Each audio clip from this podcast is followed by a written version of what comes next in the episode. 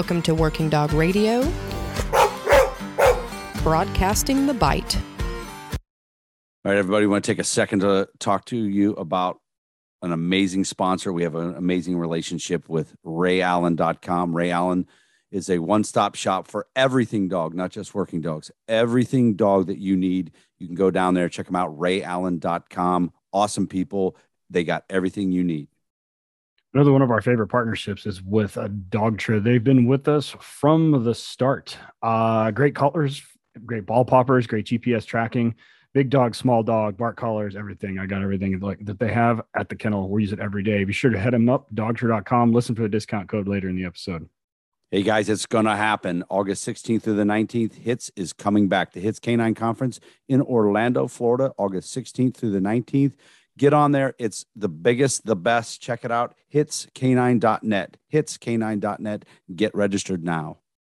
Take the guesswork out of making sure you're feeding your working dog correctly by using Kinetic Dog Food. Hit them up at kineticdogfood.com and look them up on the Instagrams at Kinetic Dog Food. Take all the guesswork out and do it right from the beginning. We love Horizon Structures. Dude, this stuff is so awesome, man. You can get online, you can talk to them, you could build it you want from mild to wild. They'll come bring it to your place, set it down on your pad, hook up your power, hook up your water, and you can put dogs in it that day. If you don't believe me, check out some guys like uh, Justin Rigney's He's got a great setup there. Ask him. Check him out, horizonstructures.com. All right, we are back. Working Dog Radio, broadcasting the bite. I am Ted Summers from Tulsa, Oklahoma. Uh, with me, as always, is Eric Stambro from Canton, Ohio. Eric, uh, what's up? Uh, look at my hair, dude. I just got out of the shower and I've been growing it out. It's like a frizz ball, man. It looks ridiculous. got my old man glasses on because I'm gonna read some shit. So, um, usual stuff. We uh, I got a bunch of little bouncy Springer Spaniels in the kennel. I saw um, that. It's really it's really weird. I, I can't remember if we talked about this at the last episode we recorded, but I I sold all the dog all the dual purpose dogs in my kennel, like boom boom boom boom. Some of them trained, some of them not. Some a little bit of training, and I had just a little bit of time where I know I needed like one or two more. So I said uh, from our guy Milan over in Germany, he yep. said I'm I got these springers from uh, my buddy in Italy. I said yeah, I'll take them over because I could probably flip them pretty quick, and we messed up the shipping and there was like uh, two weeks longer than it was supposed to take before the shipping date. And in that two weeks i sold nine more dual purpose police dogs. And i had zero. Well i had one. And uh, so now um, i gotta scramble when i get done with the uh, seminar. I'm about to teach at when i get done. I not scramble but i'm meeting with vendors and getting some dogs in. But i only have eight kennels so i can only get you know, I, I only get four, five, six at a time at the most. Um, so uh, today is Tuesday, March 29th. Tomorrow afternoon, I got to be up at Muscatatuck uh, Urban Training Center in Indiana and uh, to check in. And then I'm teaching a seminar, the same one I did last year, which was a mixture of uh, search and rescue people and law enforcement teams um, up there at that facility. It's it's pretty cool but um, hoping because today this morning was 12 12 degrees. Tw- degrees? Degrees 12 so uh, tomorrow's supposed to be 71 if that tells you how screwed up ohio is. what 12 the fuck? 71 so Dude. indiana's the same i think. I think they're the same we'll see what happens up there. What's going on in tulsa? Well spring is officially here. Uh, i didn't track today well i had a handler school end on friday and i took half a day off this weekend and then I have one. I had a fucking month long starting one, one starting today. So uh, yeah, is going home. Kevlar went home to his handler, uh, and they're back, so they're with me for a month. Um, so yeah, it's gonna be good. And then I've got um, kind of like intermittent handling schools, handler schools going in between now and then before I like start their actual handler school. So I got a lot of whole local handlers. I got about five local handlers that are coming in and helping train their dog, like one or two days a week. Um, and once they're get close to the point where I can put them to like their school, then they'll come and do the full school. So I've got that, and we hired another intern, uh, actually another trainer, and so those guys are taking care of the pets while I'm taking care of the police dogs, and so we're kind of doing the thing that you do. Uh, like you know, mornings we do one thing, afternoons we do the other. During the handler schools, though, it's all day. Like it's yeah. from fucking nine to three all day. And so yeah, uh, we were supposed to track today, but uh, I don't know the wind here. I mean, it's in the state song where the wind comes sweeping down the plains, Mhm. right? I mean, and everybody's like, "Oh, what's Oklahoma like?" I'm like, "Hot, flat, and windy," because it was 85 degrees and the wind was coming out of the south at about 30 miles an hour constant today. It was it's fucking brutal. So uh, when it's like that, I like to work on proximity alerts with handlers. So we kind of do a track into a crosswind and get those nice super big head throws, and so the handlers can see it and they're like, "Oh," I'm like, "Yeah, just like drug searches." so they uh, it's been it's been good. Um, other than that, we've got several single purpose dogs in the works. Uh, I think I'll have another four or five and a couple more dual purpose dogs going out by June. So we're fucking busy. Uh, I got new That's. AstroTurf for the outside, so I'm not doing grass. yeah you. I'm doing AstroTurf. I'm like, I'm not mowing this shit. I'm just gonna go out there and like have somebody scoop poop, and then we're gonna spray Wysiwash on it a couple days, like you know, every other day. Oh yeah, that's what good. we do. Yeah, to, at Call the it good. facility. Yep, and yeah, that, that Wysiwash should fucking sponsor us as much as we use that Mhm. stuff. I have buckets of that. Uh, so other than that, like we're, uh, I renewed my uh, state certification here, uh, or state accreditation the other day because it was about it runs out in April, so uh, I had to renew that. So Torchlight does have uh, the CLEET accreditation uh, for teaching law enforcement canine thingies. So you go. stuff like so if you're hearing this and you want to get a list, shoot me an email and I'll send you the list of what we do. So, uh, yeah, other than that, uh, what do we got going on tonight? Well, um, I'm gonna real quick comment a couple things you said real quick. One, so we use Wysiwash at the daycare, and my manager Amanda found out that figured out that if you have Ruff Land kennels, you know the Ruff Land crates, the white ones Right. can get you know a little dirt, grimy on with dogs and everything, Right. and you scrub them and clean them. But she put Wizzy the Wysiwash thing on her power sprayer, and says Oh, yeah. it gets rid of all that little grime. Mhm. So, So, Nice we little uh, pe- pro tip, maybe. yeah, and we use hot water. So I hook Yeah. it up to the hot waters line, and I use Wysiwash, and you can you can clean some stuff with that. Faux Yeah. show. My my interns, there uh, or my kennel guys are like, yeah, yeah, this is the, this is the, this is the jam right here. So, uh, yeah, that is the way to do it. And I'll tell you a real quick story that's uh, and a lot of handlers out here can relate to it, and it gets uh, it's kind of the frust- one of the frustrating things of dealing with uh, animals and dogs, um, is and how much the, even the highest trained dogs can revert to Mother Nature. Um, so I, I trained a dog a couple years ago, really nice Dutch Shepherd, real uh, like I really like this dog.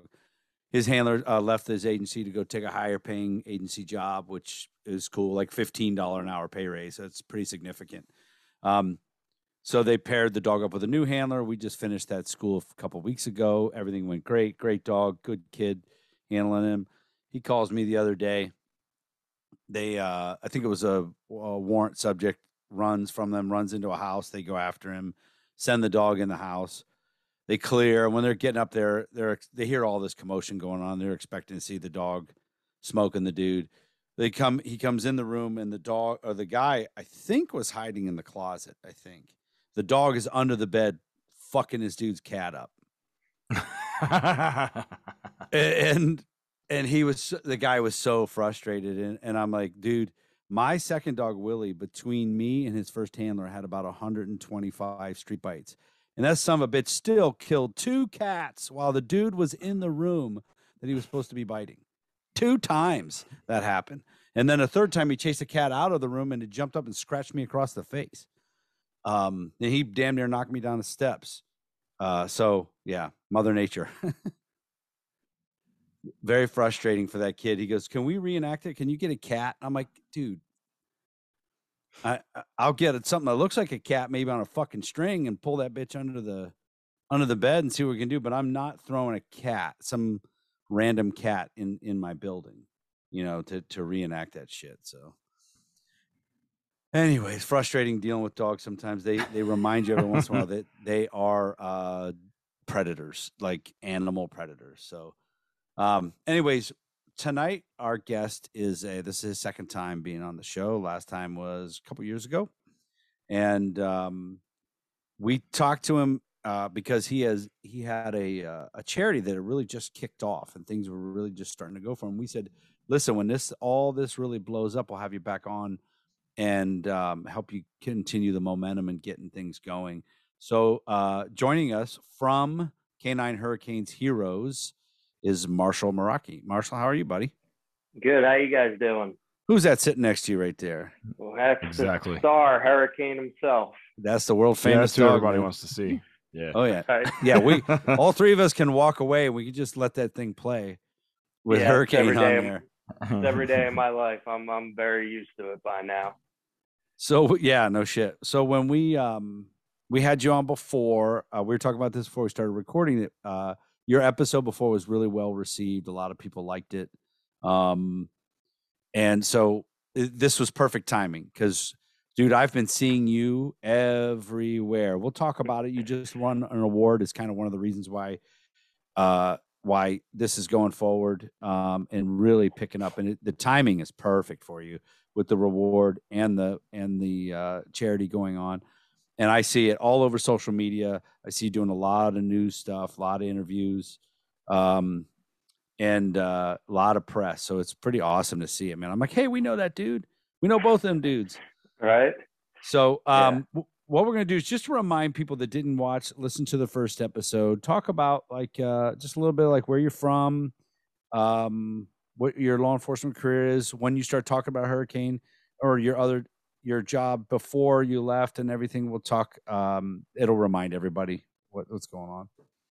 Yeah. So thank you guys for having me back on. You kept your word. You said Mhm. uh, if the charity takes off and things are good, we'll have you back and you can come talk about. So thank you for that. Um, yeah, I think it's been a, a crazy two years since since I was on. Um, like you said, we we could get into it later, but we just had the Animals in War and Peace ceremony at the U.S. Capitol. It was one of the best nights of my life. Just bunch of dog people just talking about their stories, you know, telling all the wonderful things they do. It was amazing. But um, so for anyone who doesn't know, you know, Hurricane's the Secret Service dog that stopped the fence jumper in 2014 when President Obama and his family were right there inside the house. So all these years later, we're still still around talking about it. I'm uh I'm from Springfield, Delaware County, right outside of Pennsylvania. You know, grew up playing sports. Uh, we talked about this last time. Went to Kutztown and played baseball there. Uh, we went to two College World Series. You know, wanted to be a pro baseball player. When that didn't work out, tour number two was was Secret Service. So I went right in. I did criminal justice in college. Obviously, I knew I wanted to do police, law enforcement, mill, something around there. I wasn't sure at the time. You know, I, I always wanted to be Secret Service, so that was what I was hoping for. But, um, you know, there was always a possibility that wouldn't work out. I'd do something else. But I went right in out of college. I actually patrolled in DC for about a year, then went on to our SWAT team, and then from there into our tactical canine unit, which is an extension of our uh, our SWAT team that you have to do first. Sorry, buddy. Um, so I took took that route, and then uh, a couple years into that, Hurricane had his his big moment, and then uh, you know I, I, we talked about this before, but you know he took a beating uh, from the the individual jumped the fence. So I I think it shorted his career a little bit. So he went into kind of an early retirement, but we kind of use that to raise awareness for, for police dogs, military dogs, medical bills, how all that works. You know, just trying to educate everyone, use our platform to, you know, use it for good and use, use all the, the great things that were happening to us to give back just to the canine community in general. So that was 2014. Here we are in 2022. He's still strong and well, which is like amazing. So I couldn't be happier about that. He's had another checkup and he's good. But uh, yeah, here we are. That's crazy. Uh, that eight years, man. Since from then, so he's what eleven now? Uh, he's he'll be 13 in a. Thirteen. Yeah. shit. And you know, for a Malinois, that a working Malinois, that's that's old. Mhm. So Yes. yeah, He's still he's still try. That's the thing about dogs that age too. They think they can still, Oh, and they try. And you're like, dude, dude, chill. What what are you what are you doing? Stop jumping off of shit. My uh mine, he's over here in my office, like next to me. He turns twelve this year, and it's the same thing. Like he still acts like he's a four year old, and like now I've changed. I I'm like, hey, like let's let's not jump off of shit, and let's Yeah. not chase the ball for an hour. Let's just let's relax a little bit. He's like, no, I'm good. Let's not. Uh, no. So half of my job now is just keeping him from fucking hurting himself.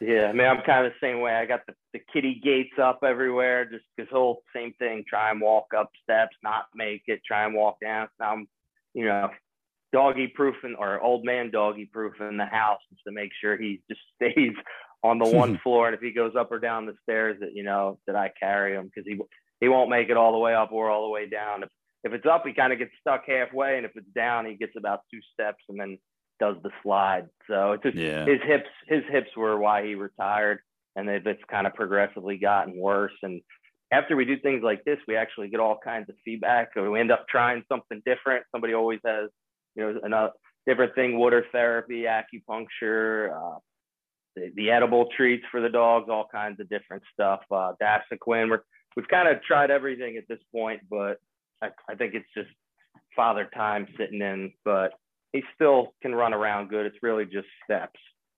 Yeah. What? So, did you try the water therapy with him? Oh yeah, yep. We did it. Um, we did it right, right around here a bunch of times. The, only problem with that is you have to be consistent and, and keep it going. And that's you know finding time to go a couple couple days a week is you know over and over. The driving, and commuting, it, it's tough. When he when he does it, it absolutely works. But yeah, I need to get better and more consistent with getting them there. What what are they? I I'm just curious because I uh, I've never done it, and my buddy Aaron Taylor that owns Ridgeside Canine, uh, there I have Ridgeside Canine Ohio, a subsidiary of there, and he owns the original one, and his facility in Winchester, he they're putting they have a giant saltwater pool, and one of the things they're going to be doing is dog is water therapy. Is it is it just getting those limbs moving, or what is it?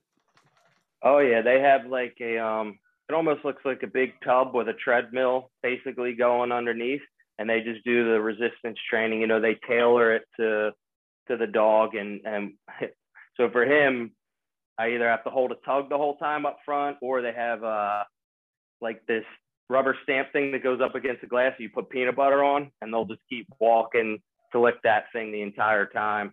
So that's kind of how I keep him going on it. Hey, I can relate to that with the peanut butter. If if you put peanut butter up on a window, I'll probably walk until I can lick it. I'll give it a Right, yeah, I was like that. Yeah, that would be the same thing, or a beer on a string, right? yeah. Right. But yeah, it's like a same thing. The treadmill, you go a couple minutes on, a couple minutes off, and just just the resistance, you know, builds up, stabilize their muscles. They do a nice massage on the hips, and they they do a good routine. So it it definitely works. It's just like anything. It's like rehabbing for a person almost. Like you, you got to be super active with it, you know, every couple days. It's just like anything else with life. It's tough to get that all done, but we're we're getting them out a decent amount. That's awesome. That's a, so when when he gets he becomes kind of famous there on the fence jumper. He's four at that time. About Uh, no, I no no he's older. He's six. Yeah, yeah, I got him when he was three, so that would be yeah six. Wow, holy shit, dude. Yeah, He's like yeah. He's like let the let the old man get in there. yeah. So I was, I was telling you guys before he was titled overseas before I got him, and uh, I did not know that. But going through training, you know, first time I told this from before if anyone remembers, but never had a dog before. First day of canine training was my first day holding the dog leash, putting the harness on, and we're out in the yard doing all the stuff. He's hitting all the jumps, he's healing. And I'm just, I did, I just didn't know. I just figured they learned that quick. No idea. You're I'm like, I'm a, the other- f- I'm a fucking awesome trainer. You're the guy was made for this. Yeah. Yeah, I was like, I can't believe I was so worried about this. I don't. Everyone talks about, you know, uh, it's months to, you know, perfect it and do all that, and I'm, I'm like day one, just do, knocking it out of the park. Other, the other handlers are rolling around. You know, they have green dogs are getting bit, dogs running away. Like, I was like, I must just be good at this. But I had, we had six dogs. They were all green. He was the only one. He was fully titled. So they told me at about the end of day two to stop strutting around that I have a trained dog. They just felt bad and wanted to build my confidence, but then it got too high. So they kicked me back down. Yeah, up to this point in your life, uh, you've been a pretty good success at everything you've done. So you're like, yeah, this is natural, right? I mean, Yeah, it was like it's kind of like an athletic thing. I don't know, kind of just like going through the police academy, you know, all all different stuff. It was just adding another instrument at this point. So I was like, yeah, it's not not too bad. You tell the dog to heel, he heals. Tell him to run up the ramp, he does. I'm like, I don't see what's so hard about all that. yeah, quit your bitching, guys. So Right. um, it's funny because I was thinking about you the other day. I, we brought this up in the previous episode. Is that I have found, and I'm sure Ted's the same way. We find that handlers who grew up athletic, playing sports of some sort, uh, and tend to be smoother with the leash, smoother with their footwork, um, and uh, and a lot easier to train. I've uh, obviously I've had some handlers that were really good that just you know didn't play sports growing up, but I definitely see a huge difference in in even even as they get older, like in their forties, you can tell. You get a guy who's maybe on a second dog, you can tell that he's when he's more athletic. Like I had a guy that I trained one time that uh, never played sports in his life. Dude could not throw the ball ten feet. Couldn't do it. He would throw it straight into the ground or backwards behind him. And I'm like, dude, come. You I didn't play baseball growing up. I'm like, come on, man. You just, it's just, you just, you just got to toss it, you know. But uh, Ted, do you find that? Do you see a difference in kids that grew up playing sports versus not? Yeah, we had I've had some guys come through that were like football or baseball players and they seem to be like like I said like a little smoother as hand-eye coordination. The one thing that I do find that we've talked about this I think before, but people that are younger than me so like anywhere like, you know, I'm 42 at 1 or 2, 41 or 2. So like anything like high 30s and lower, their timing is fucking awesome. Right? And any guy like older than me, no matter how long they've handled a dog, their timing is terrible unless they've worked on it. Mm-hmm. And I we I don't remember who we talked to about it one time, like off mic, and they're like, "Well, think about it, it's video games." I'm like, "No shit." And I was like, "That makes sense. Like, that makes a ton of sense. Like, why? Like, my interns now, like, you know, one of them's like 24, the other one's like 35, the other one's like 30 something, and the other one's like 35." and their timing is fucking impeccable. Like I give them a clicker, I show them a little bit. They're working with puppies, and all of a sudden they're like, you know, shaping behaviors and stuff in like three days. I'm like, oh shit, okay. Then I try and like explain timing to some dudes that are you know older than me, and they're like, uh, I don't know. Yeah. they're like, I don't know what you mean. So I'm like, you've never played Mario Brothers, clearly. But uh, I find that that's a huge advantage. So like the gen, this generation, or like the younger than me, or whatever, like Gen X, like those guys tend to be really, really good canine handlers because of timing. But uh, and you know, if you combine timing and athleticism, you get pretty good fucking Yeah. canine handlers. So Yeah, Some- and then decoying as well, right? I mean, uh, that's yes, huge. I mean, that you know, Yes. that's handling your, or especially for me, since he was already trained and good with everything. I spent ninety percent of my time actually decoying because we were working on the dogs that weren't trained, and that, you know, especially the instructors, that was just as important, if not more, uh, your contributions back to the the team. So when playing sports, I mean, that's whatever came into play. It, it kind of did, you know, through the academy, through SWAT school, all that stuff. But I think the physical, just the craziness you put your body through all day in that bike suit, moving around, that just being conditioned and being knowing how to move and not gas yourself out. That that was huge for me. I got super lucky with that. Yeah, and uh, you know, I still decoy a bunch. Um, Yeah. and I, I tell you, I'm really, I think I'm good at decoying, and I'm not as great about teaching decoys. Um, I know that's one of Ted's things. He's really good. I am not. Um, like I'm trying to explain the footwork and the way I'm catching, the way I'm doing it and moving it, and I'm showing them, and then it doesn't really translate. So I, I don't. When we have decoy, like anybody I know that has decoy schools, I never, I never go teach there because I just I'm not good at it. But uh, uh, what do you find out, Ted? What do you find with that?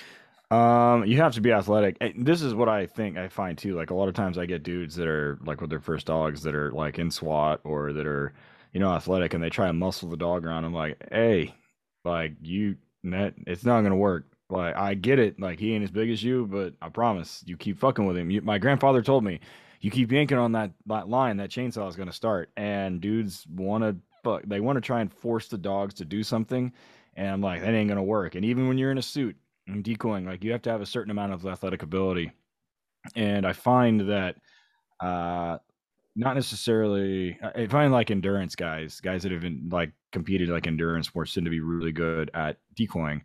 Um, and it's definitely not a size thing because I've met some female decoys that are tiny that are phenomenal. And then I've met a bunch of like French ring guys that are like little jockeys. And I don't mean that in a negative way, but they're like super athletic. They're like little soccer players and their footwork is phenomenal. Obviously, because they're fucking world level or not like world, but they're like really, really well rounded soccer players.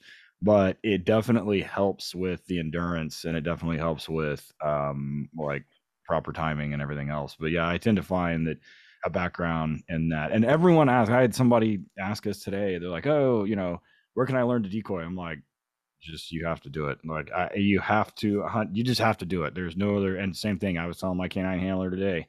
And this is like his second official day of being a canine handler, and I'm like, look, it's his leash work is terrible. And if you're listening to this, I not I told you that today. So it's mm-hmm. not like I'm and it'll get better. It's not that big of a deal. But and I'm just like in they're coachable and it's not that big of a deal, but I'm like it it is a skill set that you can't teach. Like you just have to do it. Like I can stand here all I can sit here all day long and tell you how to handle a line or how to decoy, but it's not gonna. They're like, can I watch any videos? I'm like, no. Watch yourself decoying. That's what you should do. Those are the videos you mm. should watch. You yourself yeah. decoying.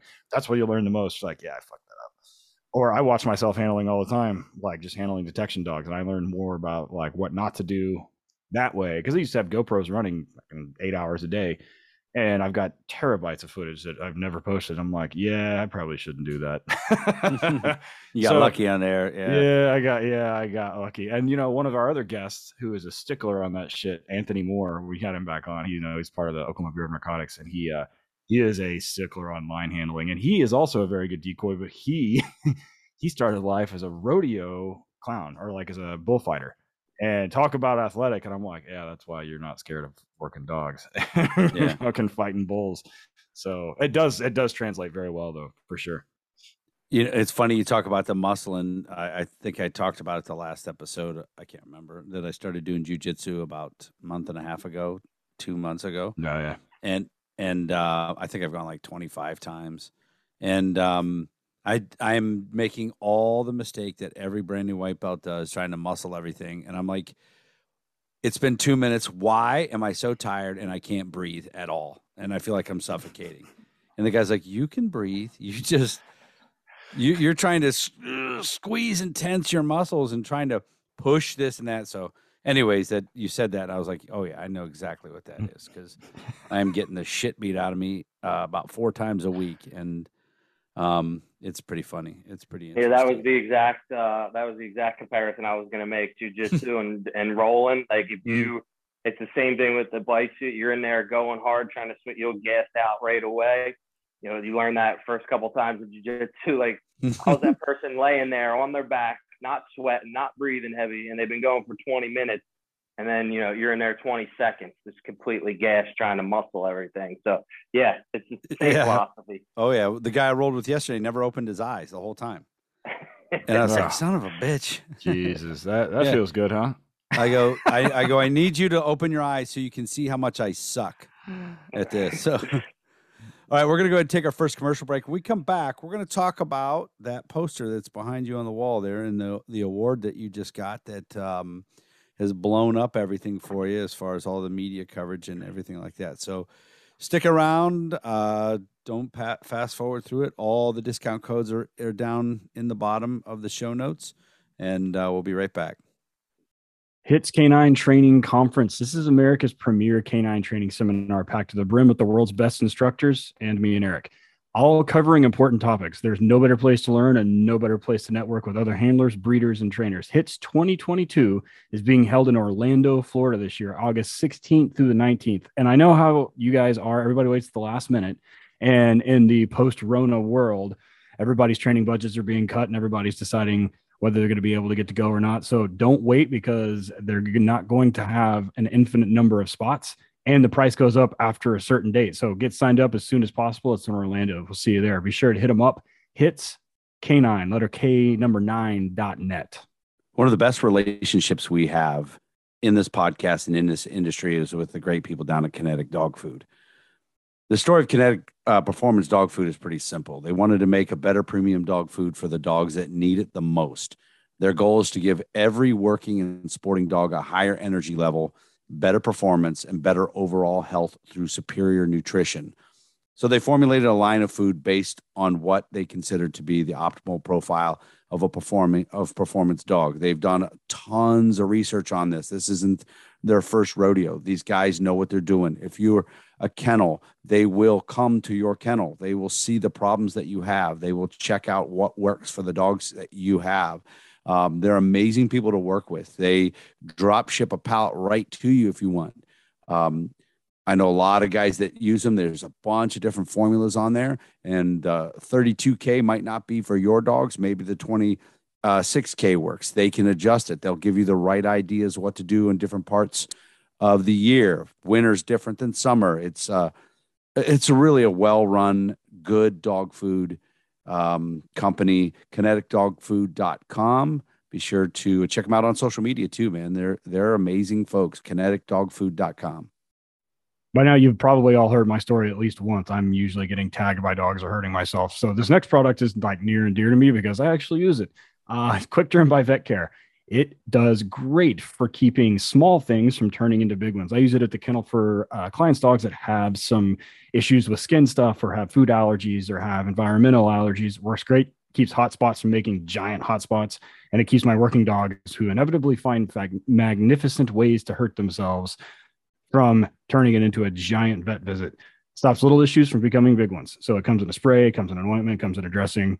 It's great for creating a protective barrier and promoting wound healing. You really only have to use it like once a day. So there's no reason not to have it in the vehicle.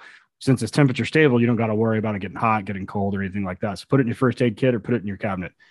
Vetcare.us on the internet, Quick Derm by Vetcare on the inter- on Instagram and on Facebook, and then hit them up with the discount code one zero WDR for ten percent off your first order.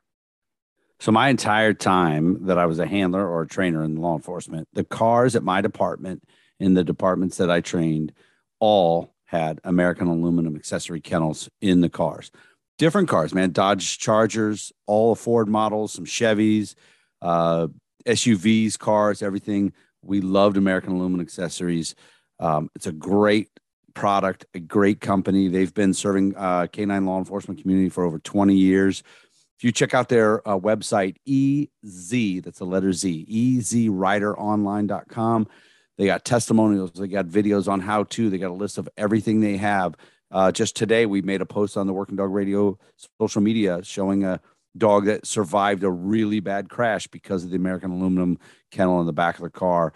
Check them out online, guys. EZRiderOnline.com. Just let them do their thing, man. Whatever car you got for your work, your patrol car, get a hold of them, American Aluminum Accessories, and get the best in the business. Next up comes uh, training courses online from our friends down at Highland Canine Training, Jason and Aaron Purgason. So, in the post Rona world, uh, training budgets have been getting cut. People aren't going to be able to travel, whether it be instructors or they be canine handlers and supervisors going somewhere else for training. So, Highland has announced a lot of online training courses. One of those that, that sticks out to me is their police supervisor canine course. And it's no secret that one of the problems with canine tends to be some of the supervision issues. This course is specifically designed for administrators and covers utilization as well as liability and FL, FLSA issues. The course can be taken at your convenience and you'll receive a certificate of completion at the end. When you go to Tactical Police Canine Training, that's letter K number nine, training.com, and use the discount code WDR30, you'll get 30% off of that course. All right, everybody, we are back. Working Dog Radio, broadcasting the bite. Uh, with us is Marshall Mirarchi from uh, Canine Hurricanes Heroes, former Secret Service dog handler. Um, so, in the back on that poster there, you guys just were awarded a Distinguished Service Medal, looks like, from Animals in War and Peace. Um, tell us about that organization. How, where'd you get the phone call? How, how'd all this work? Did you know this is a thing? And uh, you talked about that that evening was one of the best nights of your life. Uh, kind of get into that for us if you don't mind. Yeah, I've, you know, of course, I'm all about the memorabilia. So when they had that thing there, I'm like, that's coming home with me Yeah. uh, for sure. Especially because it's got the number one on there. So he's the first uh, Wow. first dog in history to get that. Um, definitely helps get him get him in the books for for another first. So yeah, I did know about animals and War and Peace. The reason I knew was uh, from London actually when we went in 2019, and he received the PDSA Order of Merit at British Parliament. So you know the UK they've been doing it right. I think 1943 they started. They've been they've been honoring all kinds of animals. Uh, you know they've been doing it forever. They do it every year there. Uh, Chris Willingham actually went for his uh, his dog Lucca, and they received uh, they received their award. So that's how I started learning about them, just from following him. You know, he's always been an inspiration. Everybody, you know, always knew about Chris and his story with Lucca. So I learned about that, and Hurricane kind of followed up and went out to London, and he was the first dog to receive the Order of Merit out in London. So as that happened in 2019, simultaneously back here, Animals in War and Peace was like, why are our, why are we going to London to honor our dogs? You know, we need to we need to step it up in the U.S. So um, Robin Hutton, who who runs the organization, she reached out to me and she said, "Have you saw that? You know, we've kind of done something similar here at the at the Capitol." I'm like, you know, absolutely, I saw it, and this this was right before COVID hit. So she was like, you know, would you like to come next year for 2020? Uh, we're gonna have a the same uh, original medals, the medal bravery that they that they had, and then they were. She's like, we're gonna have a, an actual new medal.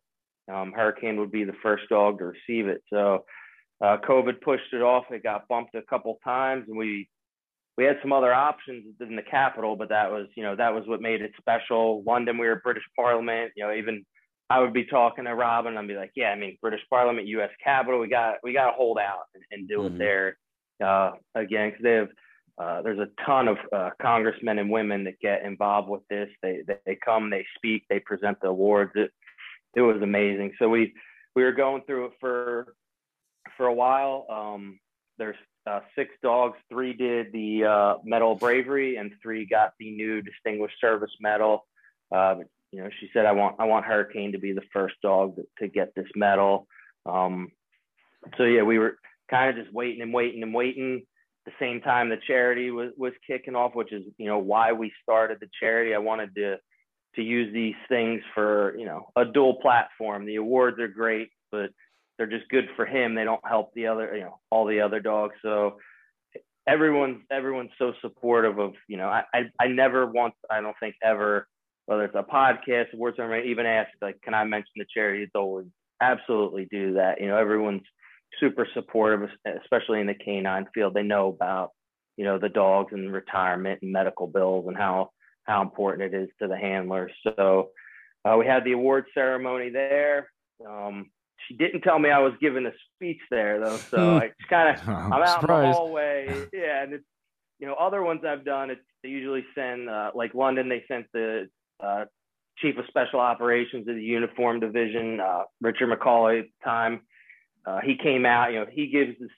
You know, somebody from the organization when you have these big ceremonies, the organization gives a speech, then someone from your work kind of gives the secondary speech and hands it off to you, and you're good to go and can go sit back down. So I'm in the hallway because he was. We had other dogs in there, and he was grounding it. I was like, God, this is tough. They had, they actually had a procession of dogs that walked through. That just set him completely, completely off. So I actually had to, before the ceremony even started, kind of was. I'm like, yep, I'm the handler out in the hallway. Like some stuff never changes. You know, he's Hmm. super great with people, but that dog aggression at work is fine, but outside of work, dog aggression is one thing that I've never been able to, to tackle with him. It's just, it's always there. So I'm out in the hallway and she comes out and I'm like, so there's a lot of people presenting. And she's like, so I'm going to present.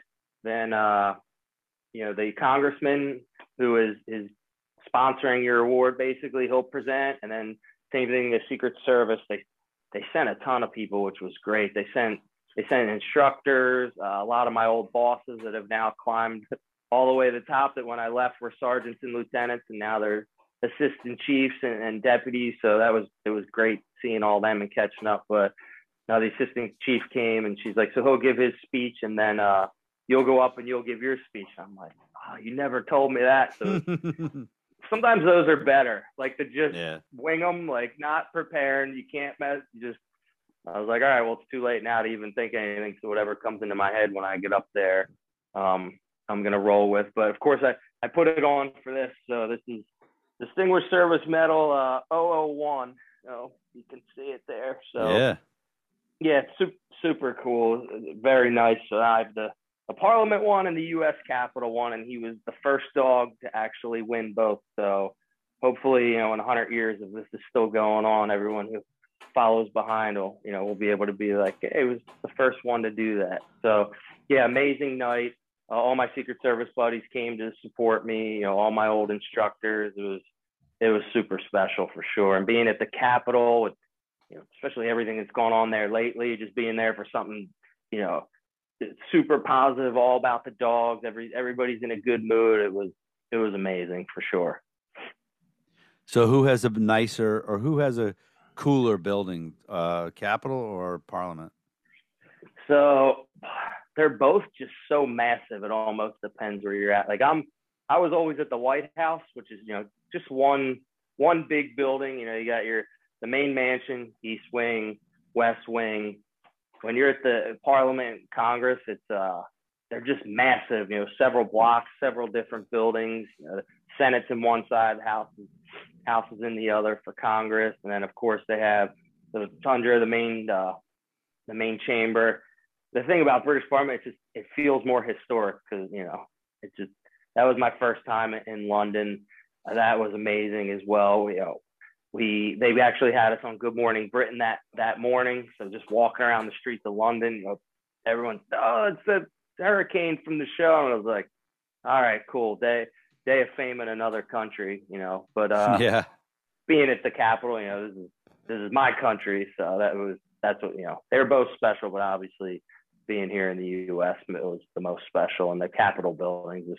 I I always worked, you know, whatever it is, 15 blocks up the street. And I've never actually, you know, been inside of any of those buildings walking around. They were either parked outside with a canine, you know, or if they're going back and forth, or on the street corner. So that was actually my first time, you know, being in DC 15 years, the first time inside there. So super special. That's really cool. I bet. And that Parliament building's, I, what do you think, Ted? 500 years old, 400? I mean, Depends if they've moved it, but that's got to be just old as shit. In England? Yeah. No shit. Yeah. I fuck. I don't know. Old. Well, I, Yeah, I, don't don't know. put- I can look don't it put up. me on the I- spot. No, Yeah, no, I I don't- don't, know. I I should don't know, know. that shit. yeah. I'm a history I- guy, but I, I don't. I don't. So that that's really cool, man. Uh, um, what uh, it, it prior to uh to the fence jumper, a lot of people around the country probably didn't even really know that Secret Service had dogs. You know, and like when we were we had you on before, there, you know, we're not going to talk about kennel numbers. We're not going to talk about this and some things that they're they they do how do they feel about the spotlight kind of coming around to them? It's kind of opened up a light on the Secret Service dog program.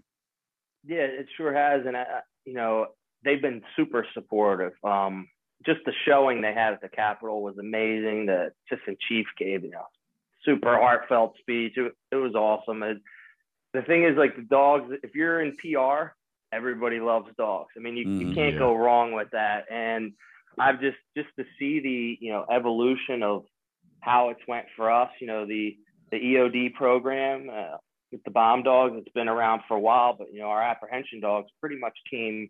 You know we're when the threat of suicide bombers became a thing. You know that's kind of what sparked the canine program to come about. And and you know in the beginning everything's classified you know how many odors the bomb dog can spit you know the ranges for the the working dogs where we're at on the complex. But yeah i think all right buddy you can get yeah, that was pretty long right? It Yeah, was yeah, about it was half good. an hour. Yeah that's about as much as i get them so yeah you know things things kind of at first it was people I think were like asking what happened to the dog. So I, I don't think it was necessarily the bite and the magnitude of it. It was that it was captured live on Fox News because they have their their cameras right there on Pebble Beach that you know I guess they're supposed to turn off at night, but we all know no, they never do. Right. So Uh-huh. it's worked out good for me because I got some footage of the incident. But uh, from what I was told, there the the Secret Service dispatch was just overwhelmed with people calling, wanting to know if the dogs were okay.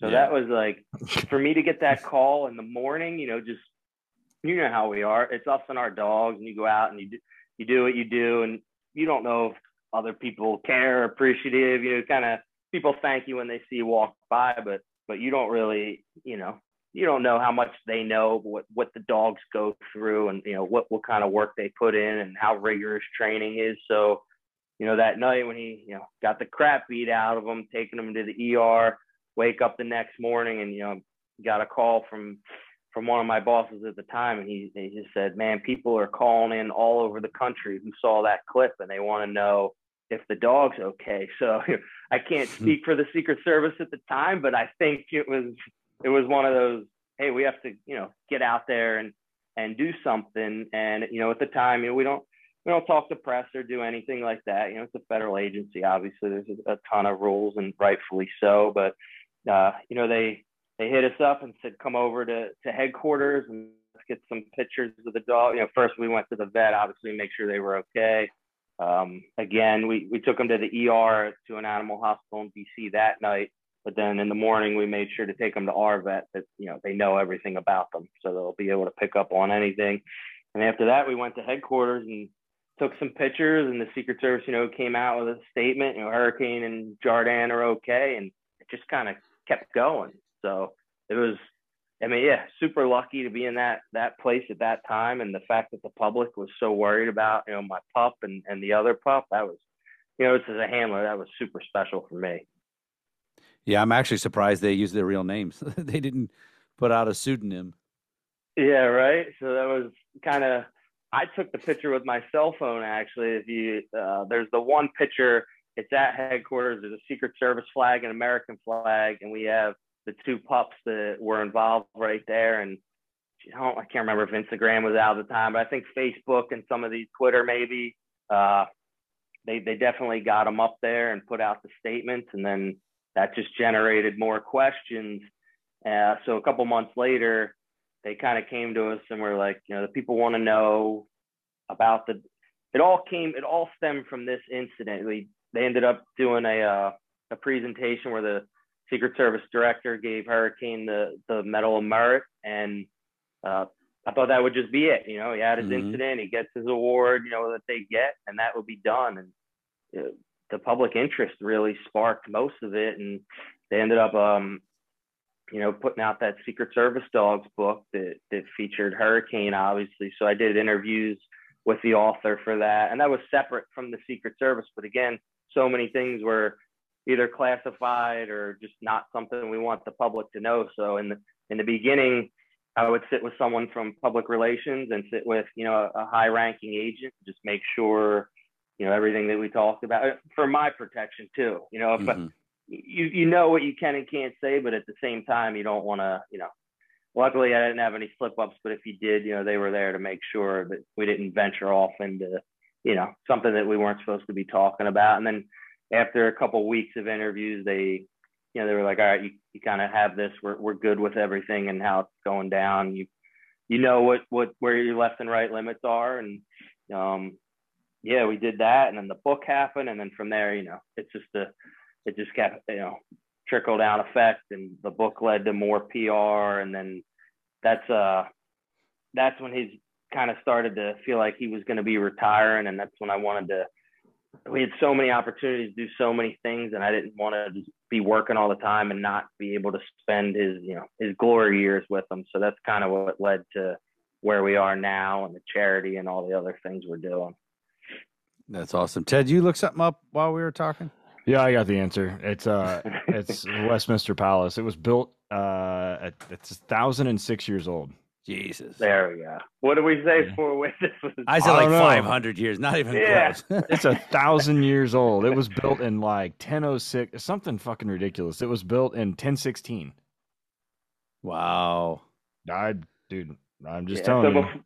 Bef- yeah, before I went over there, I did all my research to make sure if anyone asked me on any, because I was doing all these British TVs. I'm like, Mhm. I don't want to be, you know, put on the spot. So I studied the whole time, you know, leading up to it about Parliament and everything. But obviously, you can see two years later, I don't Yeah, remember yeah. any of it. Oh, the Yeah. fucking Yanks don't know anything about their As As history. soon as I said like, 500, I'm like, that that's dumb. That's not even, that's not even close. There's It's old, wigs that old over there. So, bef- before we go take our next break, um, I, I think I'm, I meant to ask you this on the last time you're on. So, as a Secret Service guy or as a dog guy, is the White House a good duty station? Oh yeah, I mean, uh, in my opinion, it, it's the best. It's uh, roving around was amazing too. You know, we did uh, just right before he retired. We did you know, work the RNC and DNC. You know, get all all the team together, load up the canine vans. You know, we drove drove to Cleveland, did the entire RNC out there, the full week.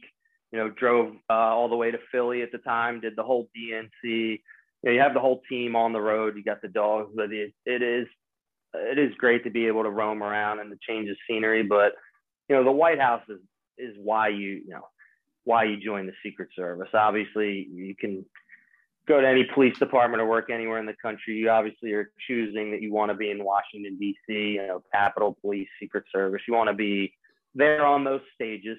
So, of course, you know the White House is is where at least I always wanted to be, and that's pretty much what led me into canine was same thing. I wanted to be at the White House. I wanted to be on SWAT. You know, if anything happens, you want to be a part of it. That's why you sign up, just like anything else. And we had a fence jumper jump out, and I uh, guy was running across the north lawn.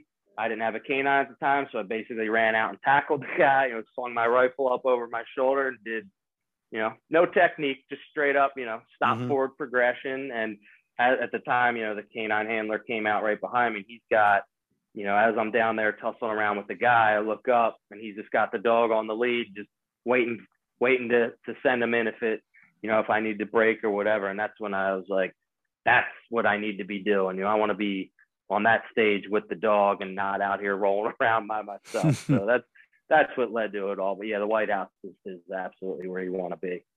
That's cool. That's good to hear. And uh, do they feed you when you're working? Yeah, officially no, but if you walk, if you know the right times to walk past the chef and you make friends, so I'll say they won't feed you at first, but once, uh, Yeah. just like anything else, you start meeting the staff and you know, all right, the chef makes Saturday morning. I know he always makes those breakfast burritos around 7:30, and by eight, any that are left over are kind of just down there. So, you know, you learn the routine real quick. That'd be nice. That that would definitely keep me around for sure. Food. Yep. So we're gonna go ahead and take our next break. We come back. We're gonna talk about uh, K9 Hurricanes Heroes, um, the charity that uh, that spawned from all of this stuff, and and the great things they're doing, and what the mission is. So stick around, and we will be right back.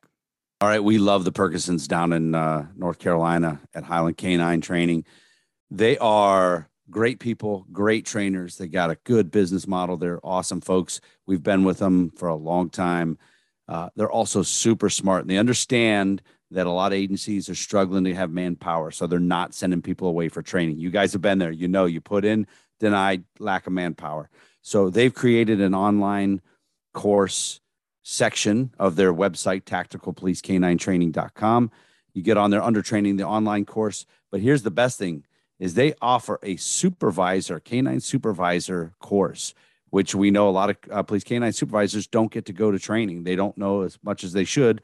Right here online, uh, the course discusses topics such as proper selection of dogs and handlers, proper deployment, effective allocation and utilization, as well as liability and the FLSA issues, which we know is where all the legal stuff comes from, interdepartmental. Uh, the course can be taken at your convenience and you, will receive a certificate of completion at the end. Uh, they're offering an amazing discount, guys 30% off using the discount code WDR30. It's a no brainer. If you're a police supervisor and you guys have manpower issues you can't go, get on tacticalpolicek9training.com under the training tab. Get on that supervisor's course, man. I'm telling you, it's a smart decision. Another one of our favorite partnerships with the podcast here is the one and only Dogtra. the Dogtra guys have been producing some amazing tools in the dog training world for a long time. Everything from e-collars, GPS tracking, ball trainers. If it's electric and you use it with a dog, they've probably done it. They're the best. They uh, are revolutionizing the way you communicate with the dog. I use it daily, whether I'm using pets. Uh, I use the 200C on most of our pets. Uh, most of my patrol guys will use a 1900 hands free, 1900S hands free. And then I use the ball popper pretty much daily with all of our detection dogs for imprinting on our box protocols. So hit them up at Dogtra Official on Instagram and Facebook. And then you've got dogtra.com. And when you go there, if you use the discount code WDR10, they'll give you 10% off a single item over 200 bucks. So if you're looking at a 1900S or that Ball Popper Pro or one of those things, it'll knock a substantial chunk off there. So hit them up, dogtra.com, WDR10. So everybody knows that Ted and I uh, not only train police dogs, we train pet dogs, right? We train dogs. So it's why our relationship with Ray Allen Manufacturing is so important. They've, these guys have been doing this so long. They knew and they understand that dogs are dogs, and it's not just working dog people that need things for their dog and dog training. So you go to rayallen.com, they have everything dog related that you need, anything that when it comes to dogs, pet dogs, your pet, training dogs, police dogs, dogs you're training for other departments, anything you need, rayallen.com uh, they've got it. You can get on there. So if you're ordering stuff for police dogs and if you have a pet side, you can get it all in one, man. They ship it out. Got a nice big box full of a whole bunch of stuff. There's nothing better than getting a big box of dog training stuff in the mail. They also are great to us and they offer a discount code Working Dog Radio, all capital letters, Working Dog Radio for 10% off. Check them out, rayallen.com. Great people. Ted and I use them every day super excited to have American Aluminum Accessories on board with us here at the podcast. These guys manufacture a wide variety of products from high quality cam locker toolboxes to an extensive line of products designed to meet the ever changing needs of law, the law enforcement community. Around 1992, due to the demand for safe and secure transport for a local law enforcement agency's canine unit, they introduced the very first in vehicle Easy Rider canine container. So it was basically what we now call just our inserts. They have continuously grown and expanded uh, the products, catering to the needs and the wants of their valued customers and high profile clientele, and catering specifically to law enforcement. Over the years, as the needs have changed for law enforcement, they've evolved and expanded the products to include inmate transport systems, the canine training aids, which I use quite a bit of. Canine inserts, most of every one of my guys has one of those things. And you know, you if you're not even have to be in law enforcement, I have several friends that are civilians that work lots of dogs that have the inserts put into their cars too. So if you got one that fits, you can do it. Uh, they also do contraband and animal control systems, just to name a few. So be sure to hit them up. The website is Easy Rider Online. So that's the letter E, the letter Z, as in zebra, rideronline.com. If you're looking for them on Instagram and Facebook, it's American Aluminum Accessories. Feel free to hit them up there too. So our first and oldest sponsor that's been with us from the beginning is Arno out out at ALM uh, out there in, in Las Vegas area. Arno is a great dude. He makes great stuff for for police work and sport work, suits, tugs. I'm telling you right now, his tugs are the best in the business. You can't get any better. Multiple colors. Uh, I I buy boxes of them from him, give them out to everybody. Uh, I've got a bite suit from him. Love it. I've had it for a little over three years, and it's holding up like a champ. Um, Ted's got a suit that he's had forever from ALM. Uh, we wouldn't go anywhere else, man. We love it. Arno is such a good dude. His uh, ALMK9equipment.com is the website. Get on there. He's got pre made suits. He can do custom suits based on your measurements. Um, he's got stuff already already made up. If you kind of get a kind of generic large size, maybe for everybody, the colors he has, man, is really cool. He can put a lot of stuff on those suits. Uh, check him out. ALMK9equipment.com and use the discount code WD radio for 10% off.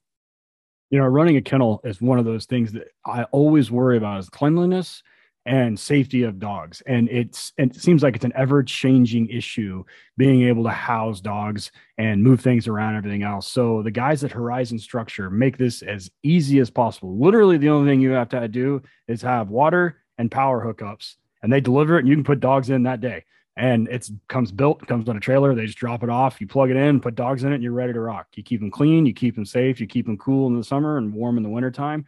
And it's completely custom. You can go complete mild to wild. I've seen some that were stainless steel all the way from top to bottom on the inside, and then I've seen some for a, a bulldog breeder that you know had smaller gates because those things can't jump. So if you reach out to them, uh, they're sitting there waiting for you to call and help you through the custom design process. They have everything from two dog ones up to uh, I want to say like 18 or 20. It's a lot of you can put a lot of dogs indoor outdoor runs. So anything you've ever dreamed of, they've got it, have done it, or can do it. So they've taken all the guesswork out of building it. Everything is pre-done to your specifications and it's assembled, dropped off, boom, you're ready to rock. Things are amazing. Uh, Rigney has one. Uh, we've had him on the show a couple times. Go check out his Instagram, and you can see he's posted it up there before. Go look Horizon up at Horizon Structures, spelled out. Uh, on the internet, it's horizonstructures.com, and you're going to look for the link in there that says commercial dog kennels, or give them a call 888 447 4337. They'd love to talk to you and get you started on the way. All right, we are back uh, with Marshall and uh, Hurricane pieced out. He he'd had enough. He's done with. He's done with. He's Deuces done with the interview. He's done with the interview. He took his call and yeah. he's like, "I'm I'm out, dude." Uh, yeah. So we we were just talking about um, the fence jumping incident and how we decided to go to canine. But um, after the fact that you know, part of the, what brings us back to this whole thing is you were just starting this process when you uh, were on last time, like I don't know, eighteen months ago. It was a couple of years ago, and um, so we're having you back to talk about it. So. Um, first, I want to talk about, and we talked a little bit about at the beginning, like the process for getting a 501. Everybody's like, "Oh, we're just going to do it," and you said uh, your fiance did it correct. like she did most of the work. Yeah, my uh, my fiance did all of the work. I mean, I I, I, do this. I'm good for an hour, an hour and a half, but the the actual admin is, is obviously not my thing. I'm a canine handler. That's kind of where where it exactly. ends. Um, that was over a year of back and forth paperwork and emails. I mean, I wouldn't want to discourage anyone from doing it, but it was a ton of work. Um, you know, it's, not that you get denied over and over. It's you just you know more questions, more follow up, you know, and that's that's why we wanted it so much. You know, we a lot of things we were doing for other charities, and they, as we're doing this, you know, I'm thinking I have to use this for good. You know, kind of what spawned it all was he received uh, the top dog award at the Animal Medical Center in New York. That's, in my opinion, the best animal hospital in, in the country, if not the world. They gave him free medical for life the rest of the Secret Service dogs don't have that. You know, that didn't feel right. I was like, if I'm going to keep doing these appearances and these things, it's, it's the perfect platform to talk about the dog. So, you know, the 501c3 just took took years and years. You know, starting it and then you know get discouraged, put it on hold. Life happens. You, you have to you have to stay with it. Um, and it is it is just a lot of administrative work, but uh, you know, it's all worth it now.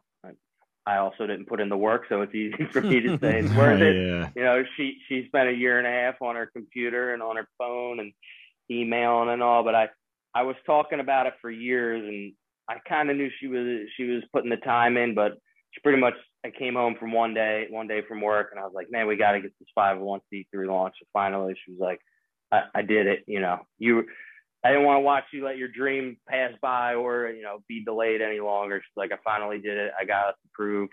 We're ready to rock. And then it was like, all right, now what's the plan? You know, we just started it with you know not don't have prior businesses, don't have any experience in that. I just knew I have a dog and a platform and a perfect story to kick it off. So I'm gonna make it work. And to this day, you know, we're still all volunteer, uh, no paid employees. You know, everyone's willing to step up and help out. You know, we we have an event. We have so many volunteers. You know, we can't even they can't even all help. We just tell half of them just to come and hang out. Um, so everyone's super supportive. But yeah, we're learning every day. It's, you know, I never read a book on how to start a charity or how to keep it going. So you know, other other charities will actually help us out and hit us up and say, hey, we're you're doing this. Are you aware that if you do X, Y, Z, you know, it, can increase donations or get you more support or you know there there's volunteer people for legal tax purposes you know there's there's all kinds of different avenues so every day we we kind of learn something else So uh, we're going to say this several times. We're going to put in the show notes, but give everybody the website. Uh, so the website's caninehurricanesheroes.org. Um, and right when you go there, it has, you know, the, the ways you can donate. Uh, we also on his Instagram, Facebook, Canine Hurricane, there's actually uh, donation links that make it super simple and can can take you right there uh, as well. But yep, 501c3, uh, all volunteer, you know, no paid employees. So the, the money gets to to the pups. So what what we actually did was we work with uh, Paws of Honor, which is another another charity. They're you know based out of here, but they're all over the country now, and uh, I believe starting to move all over the world. They have a veterinary care program where you can actually go on and select the specific dogs you want to sponsor. So that's oh wow, that's been amazing. So every we raise a, a certain amount of money, and then we you know we pretty much we work with them. We go to all their events as well. They have amazing events. They have a golf outing coming up soon. Um, we can pick. You can go right on their website too, Paws of Honor. They actually have the list of uh, pups, and one will have like the Hurricane Heroes stamp on, like sponsored by Hurricanes Heroes, or or you know whatever other charity picks it up. And we kind of now we're just it makes you more motivated to want to do more because it's when originally we were just raising a certain amount of money and then getting it to you know wherever we needed to get it. Now you see this list of dogs that are on the waiting list.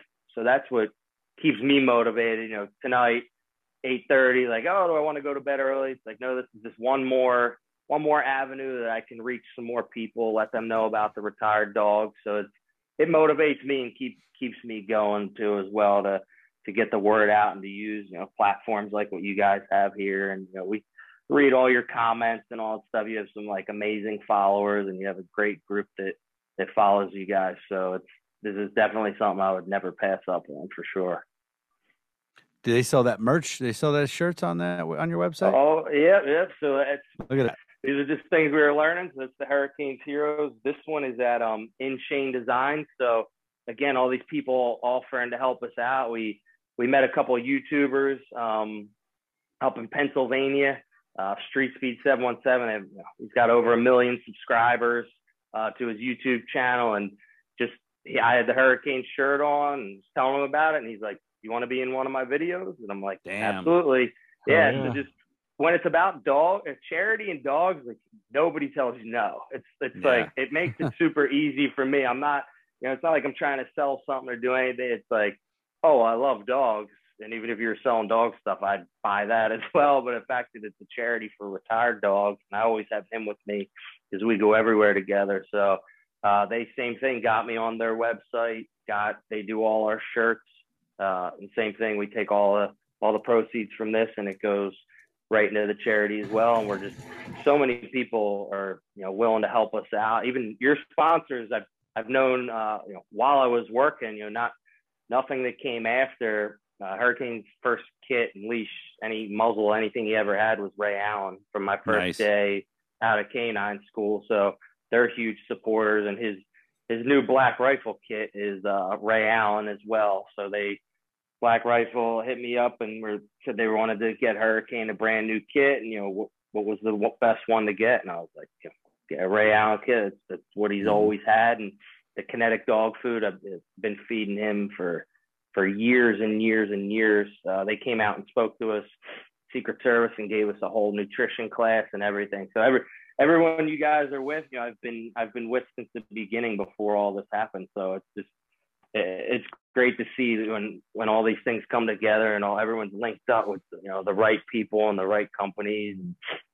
It's just the especially kinetic we do events with them every time uh, dave and debbie are in town you know we meet them for for dinner and drinks. And so we stay close with all these people. So they're and they're super supportive. Anything we need they're they're always there to to take care of us and look out for the charity. So we just have so many people in our corner. It's, it you know you start to feel bad after a while. You feel like you're saying thank you thank you thank you all the time. But yeah we're we're super fortunate for sure Yeah, Ted and I, when we had Dave on the podcast uh, from Kinetic, we were at his house in his basement.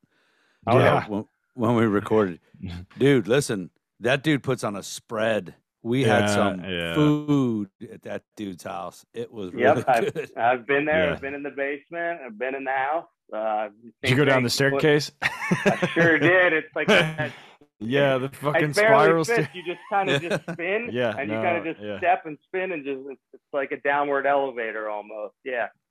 We had some meat. wild. That dude had some meat at his house. Yeah, Uh, for uh, sure. like sweating meat. You know that type. It was Oh, awesome. yeah. Good Yep. people.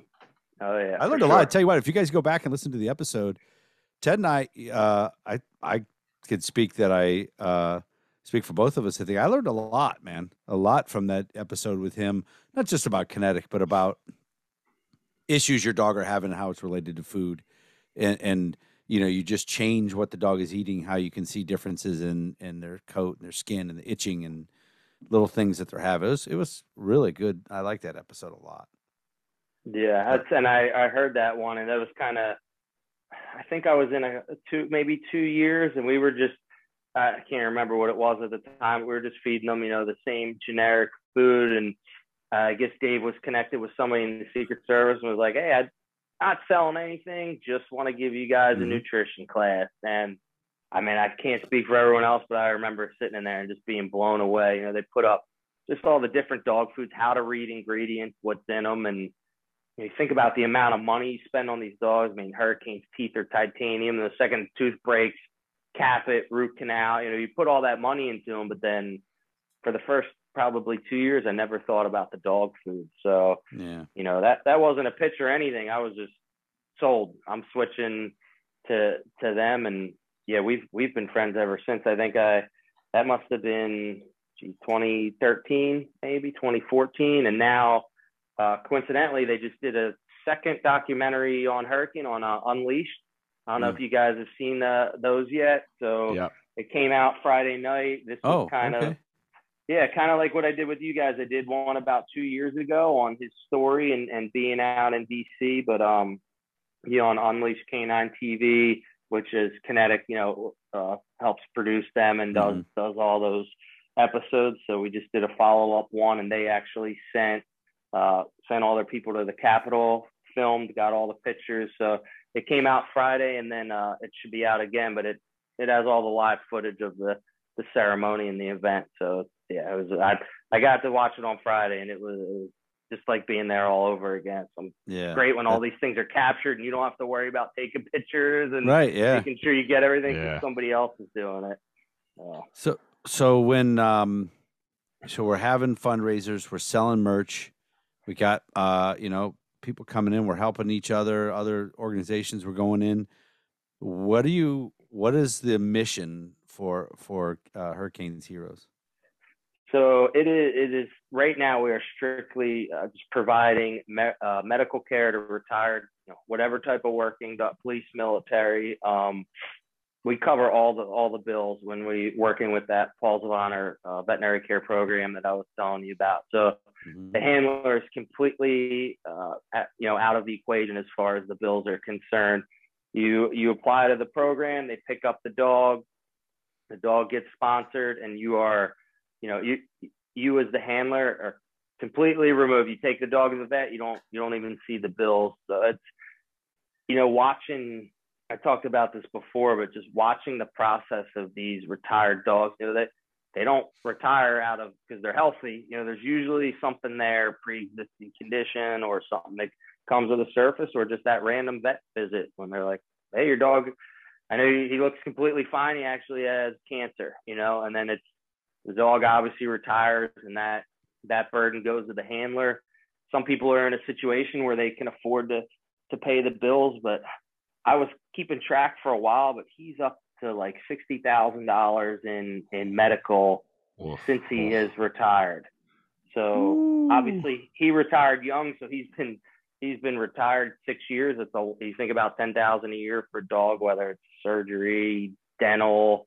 Uh, it's not actually that much when you think about it, but it it adds up. And if you have, you know, if you're not able to make those decisions, you you have to you have to put yourself in when they uh, you know they kind of give you the odds game like hey we could probably treat this cancer and we can try a bunch of different things it could be 10 20 30 thousand dollars and it might extend the dog's life a couple months. So with with this charity and the way we do things, we you don't have to make that decision. You don't have to say, I I don't have twenty thousand dollars to put to vet bills. You know, just make them comfortable and you know, well, we'll just get them as long as you can. So it's that's why I'm so passionate about it. You know, we we get these calls from the you know these handlers afterward, these, super heartfelt emails. You know, dog's my best friend. It's my whole life. It's now part of the family, the kids. We're able to get you know a couple more years than we thought we would have just because we weren't in a we're in a tough financial you know spot as a family, and now we don't have to. There's one less bill to have to worry about. Yeah, n- no offense, Ted. If you if I was responsible for your medical care and it was sixty thousand dollars, I don't know, man. that last surgery, I mean, can, can you covers? No.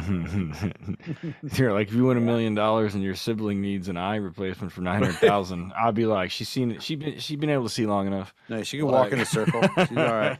yeah, she's good. So, uh, do you find? Have you found so far, based just based on where you're at and everything, so far, have you? But has it been a regional thing, or are you getting guys from all over the country reaching out? Oh no, we're we're getting people from all over the country. So that's you know, there's just not enough hours in the day. But I, when we when we go and we pick these specific dogs, I'm trying to pick. Obviously, you know, I'm biased, so I took a lot of Secret Service dogs first because that's that's where we yeah. came from, and that was originally what I wanted to do. But now, uh, since I'm traveling so much, I'm trying to pick up dogs in in the major cities. So we have a, a dog from Las Vegas, a dog from Arizona. So when um if I'm traveling, this is kind of the future vision that I have, but I want to go out and meet the handlers and do, you know, do a follow up, do videos, stuff for social media. You know, this is, you know, and it's hard because a lot of the handlers are still working, so that you know their PD might allow not allow them to be in something, but I could still, if the dogs are tired, maybe do it with the families. This is kind of the the avenue because we were growing so quick. You know, we we're just picking up some Secret Service dogs here and there, and now now we're really we're really expanding. So I'm trying to almost grab some dogs in each major city. So if I'm ever there and passing through, you know, same thing, hit up the handler. Hey, I'm going to be in your town. You know, we sponsor your dog. I'd love to come by, do a video, do something for social media, do an interview, uh, you know, just go over your dog, how long it's been retired, just how much some of the medical bills have been that, uh, you know, we've been able to cover. Tell that story, you know, and when we do these things, you know, local local news wants to cover it as well. You know, so that's kind of the route we're going to take. So yeah, I'm trying to trying to be nationwide for sure. I'm trying to grab pretty much grab a dog in every major city right now, and then just the more we raise, the more dogs we we can pick up. So a lot of peak, a lot of guys, and I can tell you from my experience as a handler and having had retired dogs, a lot of guys don't know that they don't know that there that there are organizations. A lot of them there weren't organizations. You know, um, my old my old unit we belonged to a thing called the Police Canine Association, and um, PK9A is a 501c3 fundraiser, and mm-hmm. they'll give some money to each guy who's got a retired dog. It helps with the basics throughout the year, but it it's not. I mean, they've they've helped out with some costs, but it's you know there's 38 39 guys in there it's it's limited on all that they can pay for and if you've ever been to the had to take your dog to the emergency vet or something at night you know they come out with a a sheet with how much it's going to cost and make you make decisions which is pretty tough so if i'm a canine handler and i got a retired guy in Kalispell, Montana, and I'm out way out in the middle of the mountains and nowhere. How do I? And I'm and I'm drowning in with my buddy, you know, my retired dog, and the medical bills are adding up because he tore an ACL and then his teeth, you know, dental problems. All that. How do I get in your program? How do I reach out to you? Sure. So you'll go to uh, pawsofhonor.org. You'll they have a full application process. So that was why it was so great to work with them. They they have the administrative stuff down. You know, I, I like doing this, being out there talking, doing stuff with Hurricane, doing podcasts and things like that. But the the administrative piece was hard. So meeting them, it was like, oh, perfect. They have they have the setup. So yeah, you're a handler. You'll go right on the website. You know, and you'll just plug in the criteria. Obviously, you know, they're strict. You do have to meet the criteria, you know, what police department you worked with, when the dog worked, you know, just to to verify, uh, you know, your service, whether police, military, whatever it would be, and then the dog's service as well, and that you have formally adopted the dog. And I don't know the exact specifics, so I don't want to I don't want to quote on the page, but you'll go that you'll get accepted into their program, and once you do, you'll go right up. Your dog will go right on their website, and it'll say, you know, uh, Buffalo PD dog Sparky retired. Um, you know, looking looking for a sponsor, and from there, you know, we'll we'll either go on and pick up the dogs directly, and we'll reach out to Paws of Honor and say, you know, we want these ten dogs, um, and then people who do um, hit us up directly and say, just so you know, we've applied to Paws of Honor, we're on the list.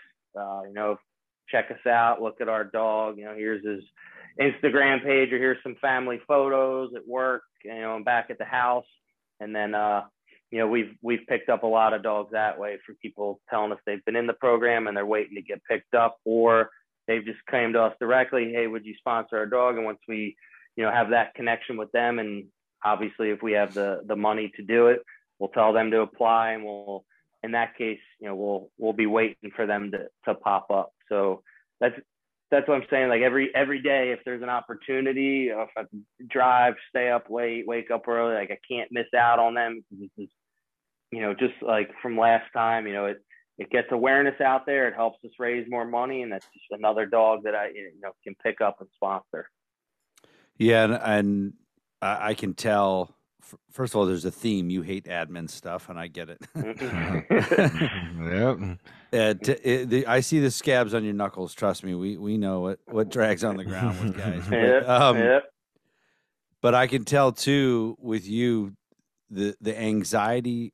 What would get me, and this is probably the same with you, is the anxiety of seeing the dog's name up there and thinking you're racing against the clock.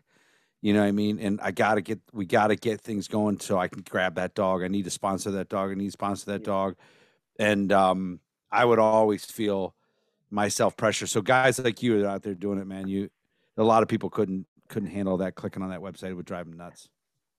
Yeah, and you know, just uh, that's hard to speak about, but we've had ones that didn't even make it, and that is terrible. I mean, you don't even know the handler. A lot of times, it's the handler's husband or wife because the handler's either still in the military and deployed with another dog, and they have that that dog at home, or you know, a police officer's husband or wife is, is there, so they're writing us. But we've had a couple actually that while talking to us, just the dog didn't even make it to the first vet visit. You know, obviously, dog has cancer especially with the Malinois, like you cannot mm. tell when something's wrong with these dogs. They don't give you any freaking signal or sign that they're hurt or sick. And it's like, you know, by the time the dog retires, depending on how far along, you know, whatever the issue is, we've had people that have actually, you know, we've said, we've reached out and be like, hey, we saw you on there. We're actually ready to, to pick you up. And they're like, and this is quick too. And they're like, you know, this is super, super hard for us. But yeah, we, the dog actually passed away last night. It only made it a couple weeks after retirement. And those things are like, uh, it's horrible. You know, Yeah. Man. you just you don't know the people, you don't know the dog, but it's you have that connection. You can relate, you know, to exactly what what they're going through because you've watched, you know, people in in your unit go through the same thing. You've been, you know, you've watched these dogs pass away or go through this whole process. So it's yeah. I mean, now I, I do. I feel obligated every day to just take time out, put it into the charity. You know, not not miss anything. It's just there's just not enough hours in the day. You know. Damn. Yeah, I, I can see that. Right. We would struggle, you know, Ted's um recently, you know, and if you train enough dogs, man, in your care, you're gonna be around when those dogs are gone. Um Yeah. of course, you know, the dogs never just die. They always a lot oftentimes make you make the decisions and things like that, which are terrible. But I think Ted, you've had a few in the last couple years that you trained that you hadn't even seen in a while that you found out. You know, Yeah, we've had several uh like kind of pass away and like one happened just like Marshall just mentioned like he was, you know, they retired and he he was kind of getting a little leg sore and he was getting a little and I mean shit he was like 10 and so they decided to, to go ahead and let him retire and he died like 14 days or 16 days or something after and he's just like they woke up and he was just gone. And like he passed away in his sleep. I was Yeah. like well i mean so nothing makes me happier than hearing that they get to be like uh we just had one retire in a city near here there's a big ass german shepherd. And uh the handler got a promotion and he was only like dog's like nine or something. So i mean he probably needed to retire anyway but uh he's like hanging out with the kids and the wife's giving him fucking beef jerky and you know he gets to do like stupid shit now. He's doing like dog stuff. And i always like seeing that just it's i hate when we have to retire them and um like you end up they end up either with they either end up in a pawn in the admin game which i can't stand that and um which uh, there's some stories that i'm unwilling to tell in the air about that Hmm. um and about how we may or may not have intervened and then also like the like when they're they just die in service because like they didn't see it like marshall just said you like you don't recognize it so that's one thing that i always tell my guys i'm like they need to double they need a vet visit twice a year like easily like biannual two times or two times a year easily Mm. especially when they start getting older but um yeah it's we've had a couple die recently which sucks but i mean I, I was a cop for a long time, man, and I can tell you I couldn't have afforded no big, huge, giant vet bills on my retired dogs. My my first dog, Gina, retired early because she was a great pet, and that was about it. But we had her for a long time, and she stayed relatively healthy. Um, Willie, uh, my second dog, he when I when he retired, he went back with the first handler. That was kind of the agreement that we had. My last dog uh, retired. He had another handler. He retired and lived a long time. He just passed away last year. Um, but all the medical stuff you're talking about, listen, co- cops can't. They can't. They're just not making that much money. You know, maybe maybe they're doing pretty good, but sixty thousand or something like that. There's no way. There's no way. So it's, Mm. it's so great that there's people like you guys out there, and that your other organizations you're tied in with that are doing that. Yeah, just just him. I mean, people forget about the dental too, right? So it's not Yeah. like it's that that stuff is expensive because Mhm. the dogs need to be put under. So you're talking anesthesiologist, uh, full. It's a surgery. Um, i he, I he yeah. has uh the dental. He has all kinds of gum problems. So his teeth almost rot down into the gum where they have to be extracted, or it's just it's an. They said it's an extreme extreme pain. Mhm. So you know, I'll, he's had, he's probably been under, I'd say eight to ten times for dental surgeries, and those are all day. They require a full team. Uh, oh yeah. Those those are a couple thousand dollars each time just there, and just get pulling pulling teeth. You know, that's just his mouth, not counting. You know, all the, the rest of his body checkups, uh, medicine, all, all those things. I literally just had a dog crowned last week or 10 days ago. And uh, the DI that does it here in Tulsa, he's a DDS and a DVM. And uh, he, he's more expensive than both. Like when I got the bill and they gave me the quote, I was like, fuck, I only need to do one. And they're like, yeah, that's the price for one. I'm like, God, okay. I mean, it had to be done. Like, there's nothing I could do about it. I'm just like, okay. I mean, sure, go ahead. like, I guess I don't really have an option.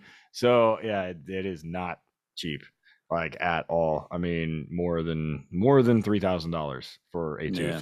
So all when it's all said and done. So yeah, Showing you the estimate's tough, man. That's tough when the vets when they have to do that. But I, I mean, granted, they they're they're veterinarians, they're helping dogs and everything, but they are in a business and and I get that. Um, but the and that has to suck the guy who comes out and says, Okay, and your dog's in the back, right? Already in the back, and here's the here's the price list. Do you want, you know, uh, undercoating and rust proofing, or do you want package B that's nothing, or you, you know that type of stuff? And so that that's that gets that gets tough. But uh, Yeah, So- his um so his partner's actually going through now Jordan, the other dog from Mhm. that incident, who they went through basic training together with, and I went through with the handler. Um, so that dog now has brain cancer. Uh, it's definitely getting towards the end. It's just it kind of restirred up all this all this stuff again. You know, the handler recently reached out to me, and he's also that Jordan, the other Secret Service dog from that 2014 incident. He's sponsored through the Paws of Honor Veterinary Care Program, so they're taking care of him now, so he can he can just take the dog to the vet, do what he. It's like it's hard enough, you know. You go, that dog's been retired a, while too, but you know, dog has brain cancer. Okay, you can at least go and do your visits in those last couple months that they have, which now, you know, I I think it's day to day. Honestly, just when when that day comes. So that kind of being able to know that I'm doing that, and I'm still, you know, friends friends with the agent who has the dogs, so he kind of updates me on a lot, but it's it's also hard to talk about. So Mhm. we don't we don't like get into it too much. You know, he's got a bunch of kids, dogs. You know, and all all the kids are you know obsessed with the dog, so it's part of the family. Obviously, it's been with with him for a while, so you know that's the stuff that keeps me motivated, right? Like seeing knowing that it's like at least making it easier for him than on top of all that, and his kids crying, you know, the dog's frail now, and you can tell Yeah. it's getting close to that day. At least he doesn't have to worry, uh, have separate conversations with his wife. about How are we going to pay for this? How are we going to, you know, go about it? So it's part of, it's where I draw the, you know, motivation from to just keep try and get this thing as big as I can um, and pick up as many dogs as, as possible to, you know, help out all the brothers and, and sister canines that are all, you know, all went through it together. Oh yeah, yeah. That's it's it's a a, noble thing you guys are doing. So, pawsofhonor.org. If you're a guy who uh, has got the retired dog and you need help and you want to get your dog on there, check it out. I was just on the website. It looks really. It's a very well put together website. It looks pretty easy to navigate through. But like you said, don't be Yep. some sort of scumbag. You got to be the right. You know, fill the shit out. Don't be trying to make up some bullshit. Uh, try to get on there. They're going to catch it. So pawsofhonor.org. And if you want to help out uh, Marshall and his um, fundraising uh, um, endeavors, uh, Canine Hurricanes with an S, guys, hurricanesheroes.org. Get on there. You can donate on there. You can buy some swag. I'm going to get one of them t-shirts tonight. I'm going to get on there and get it. It, mine won't fit as well as that, but it'll be you know close. It'll be close. I have tattoos. I got that at least. So All right. Oh yeah. Yeah. It's for you. Gotta have the canine. It's, this goes with it. You know. I'm sure Right. You got you got any all dog the- ones on there? It hides all the Oh, fucking yeah. scars. Yeah, that's. I mean, I have uh, my yeah, ch- yeah. I, my I got a whole suit, so my parts Okay. of my stomach and chest have dog stuff on there, of course. So, um, and then get on there. Talk about real quick. Tell everybody your social media where you're at, because I know you can donate on there as well. Yep. So Instagram, Facebook, you say uh, K9, letter K, number nine, and then uh, Hurricane. So the same thing, Instagram, Facebook. They got these great options where you can just have a donate button right on there. Um, so same thing at all. It all gets to the same same place. So just whatever avenue is easiest for people. Some people, you know, it depends the age group. Everything's different now. So some people are like, oh, I have to go to a website. Like, well, now, oh, you can just go to Instagram. Oh, I can do that. Yeah. So it's yeah, you gotta you gotta stay current. You know, make sure you you're not missing out on any donations. I mean, some people still mail checks uh, to the PO box Mhm. that's on the website, and other people are like, I don't have checks. You know, so it's just just the different age groups. You know, dif- dif- donate different ways. You got to make sure you- you're available to everyone. So you don't miss out. You know, miss out on any of the the donations coming in. You know, that's just another dog that could prevent you. But same thing, we didn't we didn't have a PO box at first because we weren't even thinking people be mailing in money or doing things like that. So the first people was like, well, I don't have social media and I you know don't really use the computer that much. Like, you have a PO box we can mail something to? Or so just stuff learning. You know, don't don't miss out on anything. Yeah.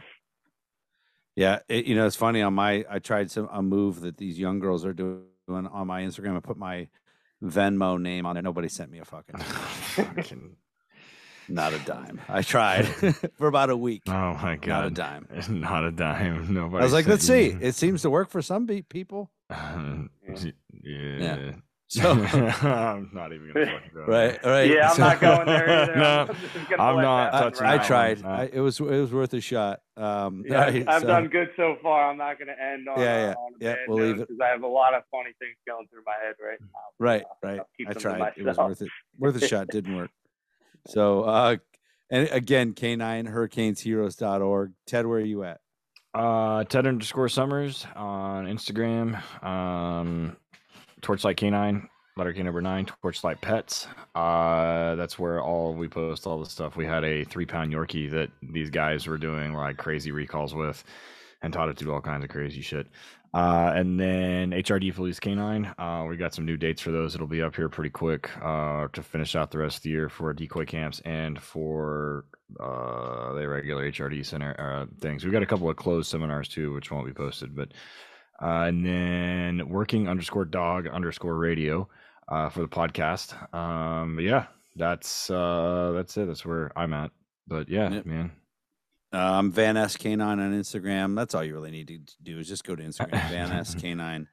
Um, because I it's attached to my Facebook, so it's all the same stuff.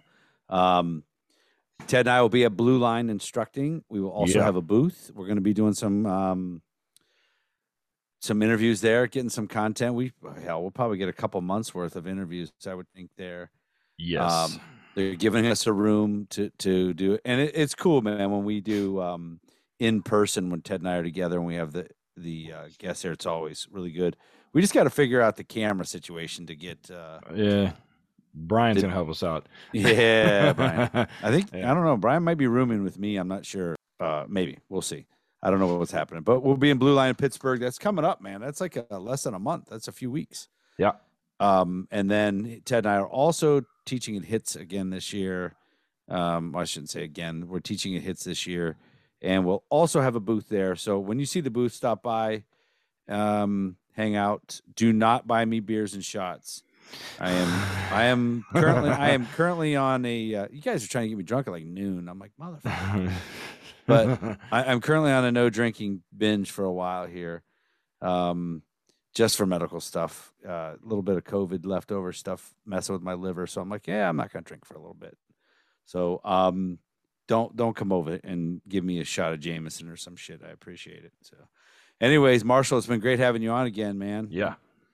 And the old man too over there.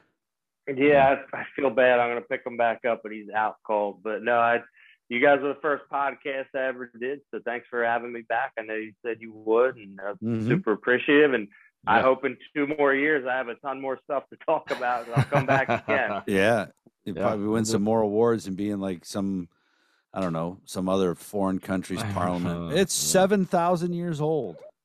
So yeah, that's that's There you go. next, right? Where to, where to go from there? Maybe maybe Rome. We'll get a Rome, yeah. Rome should be good. Get the Coliseum. fucking go to the fucking In the Va- Vatican. you could be in the Yeah.